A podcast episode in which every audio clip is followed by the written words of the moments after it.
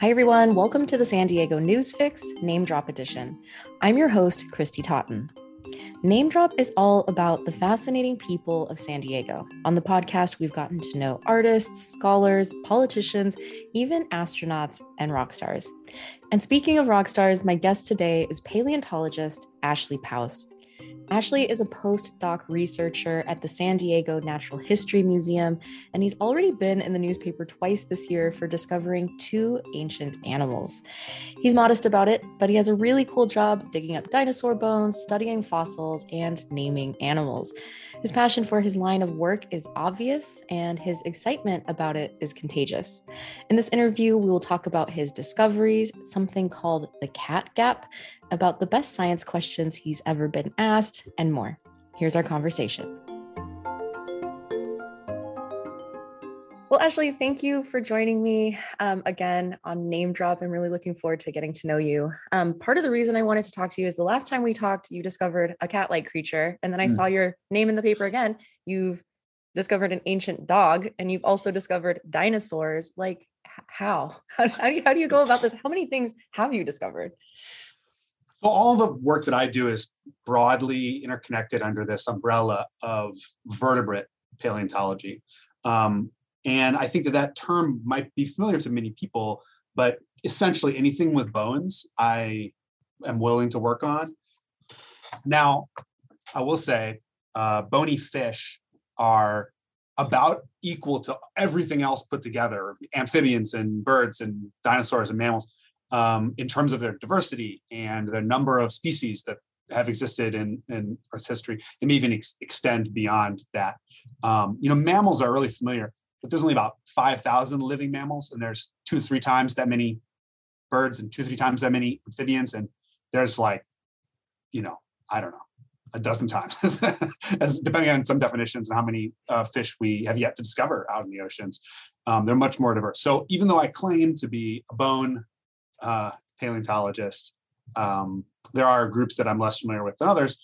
Um, but broadly, I've worked in the group that's pterosaurs and dinosaurs and birds, and the group that, uh, which also includes crocodiles, things like that, uh, and the, the group that includes mammals like ourselves.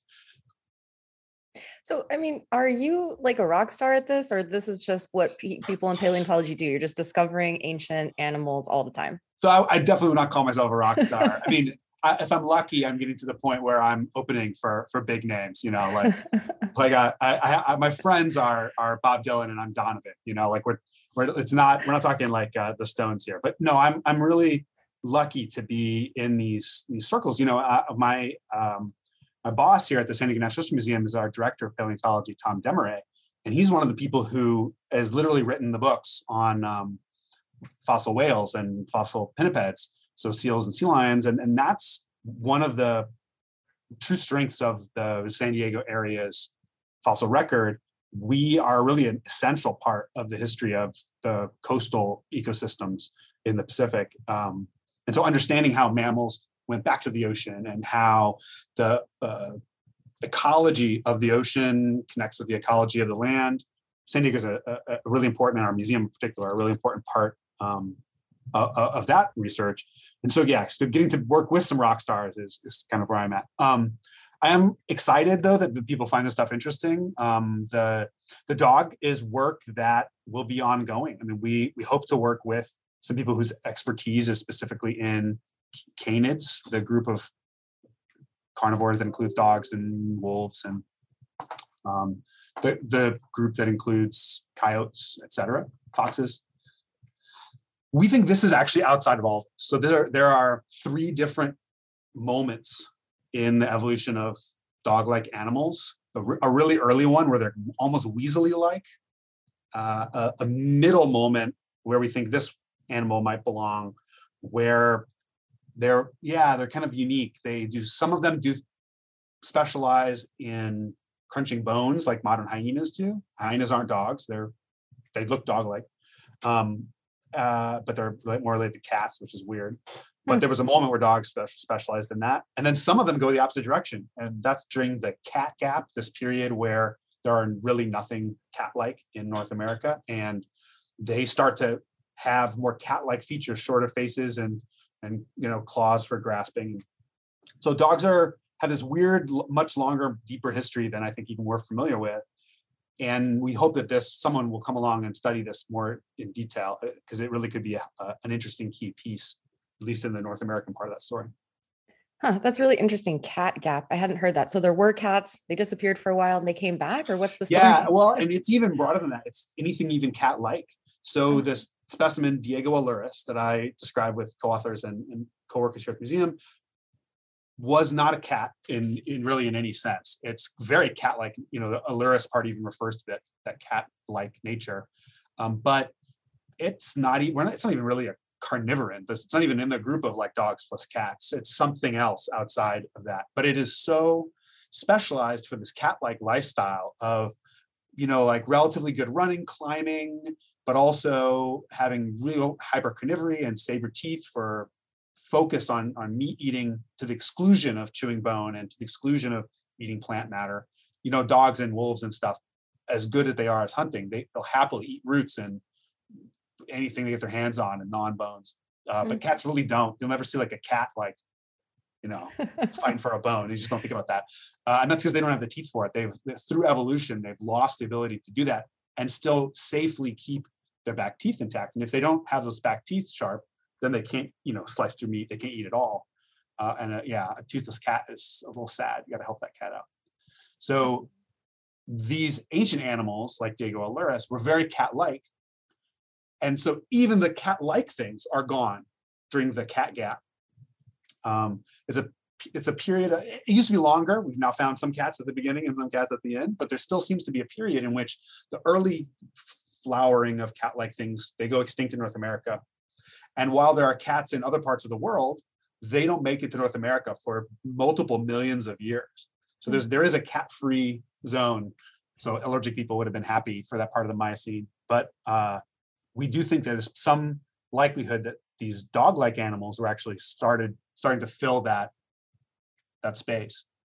Hmm, that's super fascinating. You know, to the story of like nine lives, it's like they were extinct, and they're like, "You're not getting rid of us. We're coming back." um, yeah, well, and that and that gets at one of my favorite topics, which is convergent evolution. So, you know, there are such a weird diversity and weird types of animals. I'm always finding about some animal I've never heard of before, a sea slug that catches things with its head or you know who knows what, some crazy thing so there's a huge diversity of animals but weirdly some solutions seem to be uh, very successful to the point where different groups of organisms do them again and again and again. So right now we have dolphins that are dolphin shaped. And then in the past you know we, have, we also have tuna that are pretty darn close to being dolphin shaped. Their tails go like this instead of like this but in, in general they're this football shape with a long beak and fast swimming in deep ocean, um, small rep- repeating teeth. But then during the time of the dinosaurs, we had ichthyosaurs, which are reptiles. They're not fish. They're not mammals. And so, how does these diff, totally different groups get the almost the exact same body shape, same rate tail to to body ratio for you know for their type of swimming, and it's just efficiency. So if you are a certain way, then that's very successful, and you have more offspring. It's like classic Darwinian evolution. Um, but the fact that different groups can even stumble into those mm-hmm. ways of making a living, I, I, think is really fascinating. And so over time, we see different groups of animals, even though they, their ancestors lived on land, going back to the water and making a living in the ocean.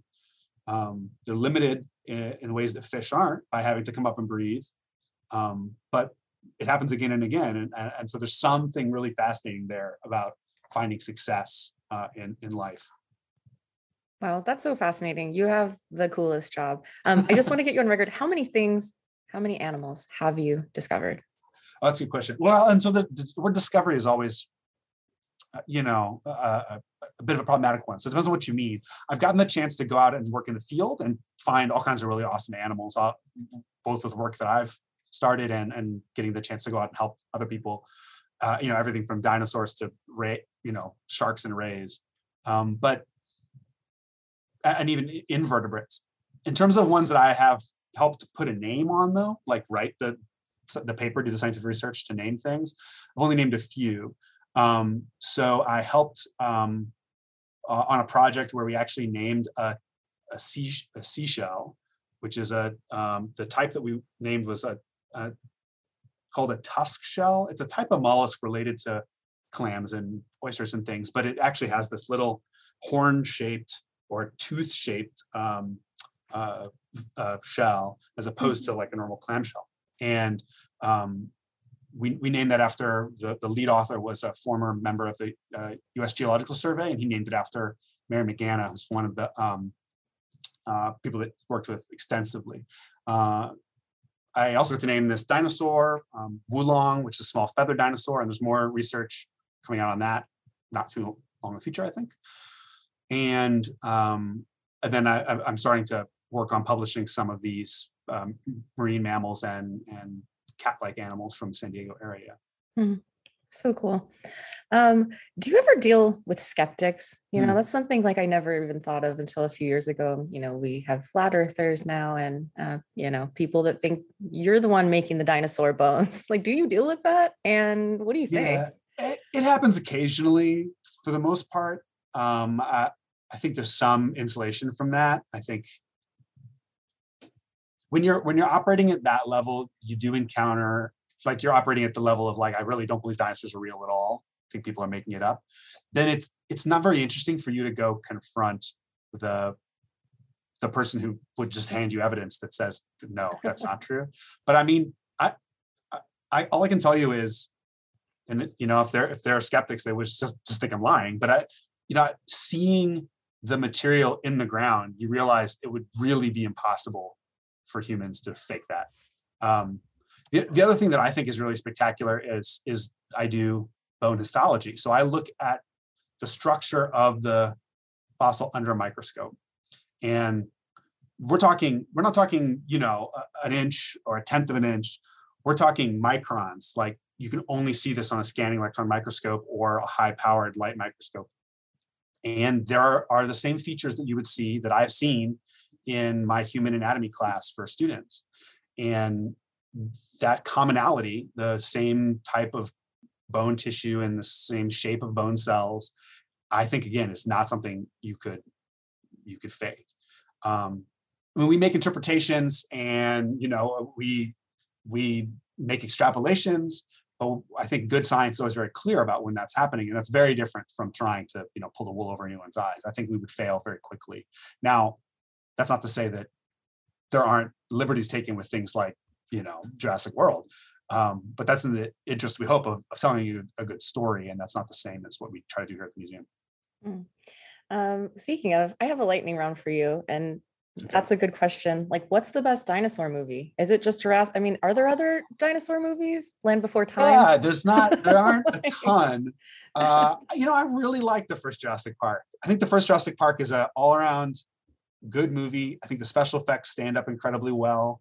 There's some goofy science, but it's also there's also some really good science if you weren't familiar with, like the moment where, which is also scary, where they're in they're in the, the air conditioned um, office and the Velociraptor looks at them through the window and mm-hmm. breathes, and then the the warm breath fogs mm-hmm. the window. That moment is scary. You know, it's a good visual, but it also is picking up on this very very early on in the 90s. It's very not very widely known that it was likely that dinosaurs may have actually been fairly warm blooded compared to things like you know a little fence lizard that you see. Uh, and actually this is a, a, debate that we're still finding awesome data and support for. And so there's a paper that came out um, uh, acquaintance of mine Jasmina Wiemann just published this paper that shows that uh, using tiny fossils of molecules so like leftover bits of molecules that are preserved in the fossils they can pick up on the record of being warm-blooded in really old animals and that that happened hmm. fairly early in, in dinosaurs. So, and, and weirdly in some of these marine reptiles too. So they converged on, again, that convergent evolution on being active, thermo, thermically um, heating their bodies, etc. Wow, um, super um, interesting. Sense. So do you like was that just a lucky guess on the and the part of Jurassic Park or was that actually informed? No, they the were time? they were using they conferred at the time that for the first few movies, Jack Horner um, was a reference someone that they they came to with questions and they also got some of the information from the original michael crichton novels and stuff. Uh, and then they in the most recent couple movies um, they've also conferred with a paleontologist um, who's uh, maybe somewhat familiar to people steve Brusatte, who's at edinburgh. He just wrote a pretty good book called the rise and fall of the dinosaurs. Hmm. um, very cool. but yeah, so yeah, so I wouldn't call it a lucky guess. I would say that it was nice that they focused on it. But then other things, you know, you just make make them into movie monsters. So like the there's no evidence. Dilophosaurus is a dinosaur that's up. It's in California. You know, it's it's from Southwest here, Arizona and California, and um, it there's no evidence that it had any kind of frill or spat poison or anything. So they, they do make stuff up.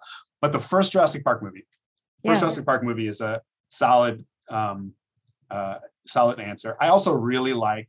There's this goofy old movie called The Valley of Gwangi, where it's like cowboys and dinosaurs. no. And it's like they find this valley, and these cowboys are like lassoing, and it's the, these great like Harryhausen school, you know, like claymation way before computers.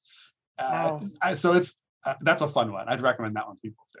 Oh, Not I have to super accurate. I have to share this with you. A friend of mine went to a cre- creationist museum, I think in mm. Kentucky, where they called dinosaurs mission lizards. I don't know if you knew this, but that's first of all a really cool band name. Yeah, that'd be a great band. yeah, the idea being that missionaries would mount and ride the dinosaurs around to deliver the good word. So now you know that. I feel like they would have been more successful if that was been at it that long. Definitely. That's, that's really wonky. okay, let's see. What is your favorite museum other than your own? Oh, that's a good question.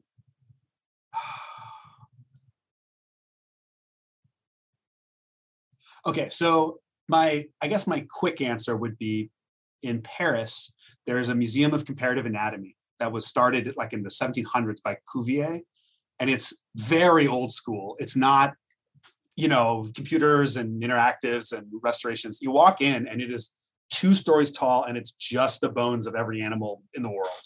But mm. immediately you're impressed with the big central message of biology that there's this variation, but yet they share all these things in common.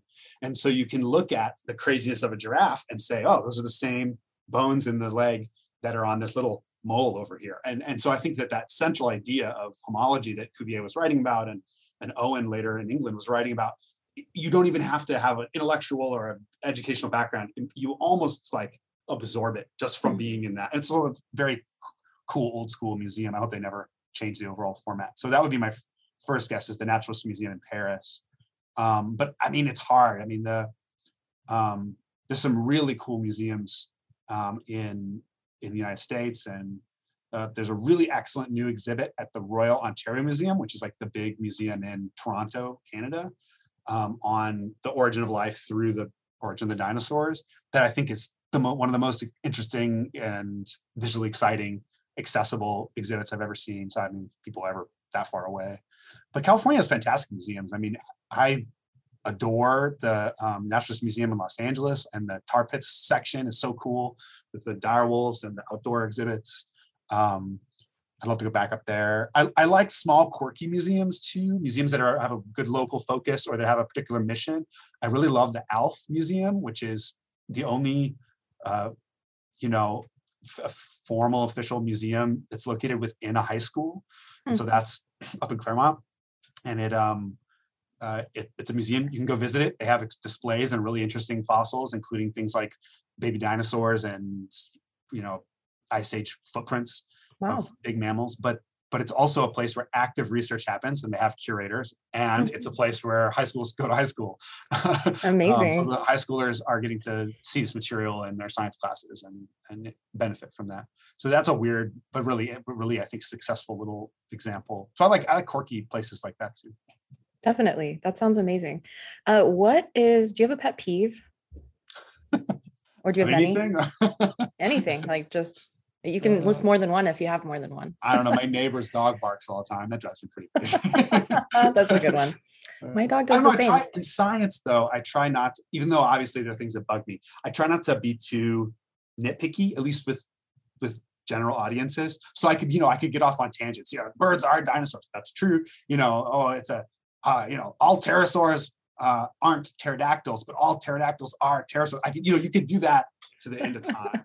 But I think I think the bottom line is if people are trying and they're engaged and they want to learn, then any of those little inconsistencies or you know not quite being like up on something that that all is like unimportant. So what's more important to me is is I mean having the discussion like why would that matter? You know that birds are dinosaurs. So much more hmm. important than you know always saying non-avian dinosaurs when you mean big big the big ones. That's a good answer. Um, is a hot dog a sandwich in your estimation? uh, not, let's yeah. Not okay. So this is something. Speaking of dinosaurs, that for a while Sue the T Rex like weighed in on heavily. Um, I don't know. I think it's its own. It's its own thing. I don't think you can apply those those terms. I think what, if whatever we agree on communally. So depends it depends if the bread closes all the way i guess I, I, I, totally agree it's its own thing so are tacos like we don't we don't have to actually discuss this yeah we're in san diego so tacos are definitely that's their own right they have a different starting place right okay what is your perfect san diego day you have the day off what are you going to do with it oh, that's hard um well we mentioned tacos you gotta have some fish tacos in there uh I don't know. It's got to have something to do with the ocean. You know, I, I love the mountains. I think San Diego's beaches are just so incredible.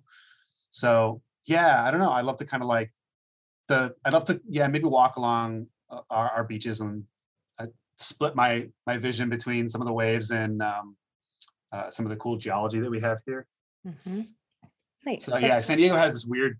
It, the southern part of California is this weird thing where there's kind of a big split. We have really cool and very visible tilted line beds along some of the, the classic surfing beaches that are dinosaur age and they're from deep mm. water and then there's a gap in time and right on top of those but at a different angle entirely because the crust has moved in that in that gap are rocks that are only like 50 million years old. So there's missing millions and millions of years in between those two. Um, so that's kind of a it's cool to like see the ancient time and then see the ocean there just like it probably would have looked at any given time that's really amazing. Is that what your life is like? Like you walk around like I just see cliff, rock, tree, but you're like, oh, like this whole, you know, ancient history unfolding. So, I mean, not that I'm always like keen with that. Hopefully I can chill out sometimes, but but uh, that's what got me into into geology. So when I was an undergraduate student, um, I didn't want to do paleo. I wasn't, I mean, I liked dinosaurs when I was a little kid, but oh, I didn't want to do geology or anything. Even science. I was like excited to get rid of my science credits. So I took a course that took me out camping for three weeks and I and did my 101 geology class. But they totally scored me. They they totally uh, they hooked me entirely. And it was the moment more than more than being outside or more than the subject matter. It was the way that you. It was almost like learning a new language, where what had sounded like noise all of a sudden had meaning, and I could see it was. It wasn't just oh that's a nice cliff. It's like well why is that cliff there? What is that cliff made of? That cliff tells me what and and so there was this idea that all of a sudden there were these stories, these secrets uh, around me, and it, it must have been something I don't want to be too cheesy, but it must have been something mythic, like when people first had you know religions about you know mountain and, and stream and forest, and it, it really felt like the world was a more alive place when I knew some of that that history. Hmm. Yeah, that's an awesome way to put it. It is sort of like unlocking a secret, you know, lens through which to view the world. Oh, that's yeah. awesome. Um, I have a friend who's a geologist. He's the best to hike with because he'll tell me all that stuff. Um, well, let's it can be a double-edged sword. Hiking with naturalists. Sometimes you're like, oh, this is so amazing. Other times, you know, you've been like, hiking for 20 minutes and you're only like 100 feet down the path. You're like, oh, look at this. Oh, look at this plant. That's a California native. What is this doing? You know, right, right, right. Um, okay, let's see. What? Oh, well, I want to go back to um, I heard you on NPR before I knew who you were talking to the kid about the dinosaurs, right? And that was a, a so just to let listeners know, it was like an eight year old kid, I think, who said, you know, his one criticism of NPR, which he listened to a lot with his parents, is like not enough dino content. So they brought you in and uh, you had a really cute conversation with him but like he, he just asked you like why are dinosaurs so big? And you're like that's such a good question that i don't get asked a lot. Like are there other questions like that that like kids ask they're just like so awesome and essential but the rest of us adults are are missing? I think there's a lot actually. One of the things I was just talking to um, tom Deméré about this. A lot of times in science the most basic things are not necessarily answered fully so I did a research project that I was really excited to be part of where we got to describe only the second dinosaur ever found that was pregnant. It had eggs inside its body cavity wow. when it died, and those eggs were preserved, which would tell us which eggs go with which parent, which is always very hard, and how many eggs they would produce at a time, and so many really cool aspects of its biology that are hidden from us normally. But one of the questions we had was which end of the egg comes out first when a bird lays an egg? And essentially there's almost no research. No, almost no one no knows. Way. We had to look at. In the end, our best data came from um, agriculture journals, from from chicken and ostrich farms, and we had at least for those those few birds, we had good answers. And to get at the more derived, like songbirds, like, you know, little, we actually looked at pet pet books. There's a really huge text. This kind of quirky guy wrote this textbook. He had, I don't know, budgies or parrots, parakeets for his whole life. And he, so he saw, you know, many generations and he wrote a whole like 700 page book with all his observations, kind of really quirky thing, but it's ended up being useful because he would take the deep level of detail these obsessed people have. Uh, he could tell you about which, which end of the egg comes out first. And so even basic complicated things like that are not necessarily um, well documented. And so I think asking sometimes naive questions is, is hugely awesome. And, and that's one thing that's fun about kids are great at paleo for two reasons. I think one is that they're not afraid to ask these basic questions. And so sometimes that gets tiresome. Like when I, if I get asked who T-Rex can beat in a fight one more time, I'm just going to throw my hands. like, I don't know, kid. what do you think?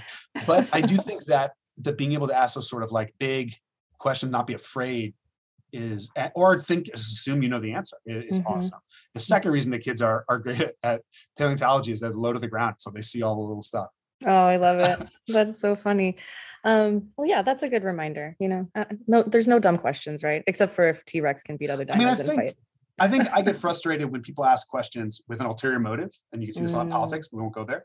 But in paleontology, sometimes we'll have people come to the museum and they'll say, "Oh, I want you to identify something cool that I found," and I'll say, "Oh, I'm sorry, this is a this is a beautiful rock, but it's an agate. They're not really common in San Diego. That's a nice find." And they'll be like, "Nah, it's a, it's a, this is a dinosaur egg, or this is a dinosaur skull. And, I'm like, well, then why did you come ask like, the experts? Like, what? Why like are adults are doing this?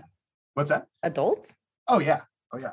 Um, people just have their preconceived notions. And I'm not even saying they're always wrong. I'm just saying if you have a preconceived notion, then I get frustrated at your question because you're not, you don't want to uh, back and forth. You don't want a discussion or you don't want to take advantage of someone's expertise. Mm-hmm. But if someone's asking a question honestly, uh, there are no, there's no, there's no dumb questions because the worst case scenario is that they want more information you know mm-hmm, mm-hmm. and I, I, feel like the number one thing i've learned from science is i don't know very much at all like the world yeah. is such a vast place there's so many different types of experience and types of animals that i'm always learning yeah, that's really exciting.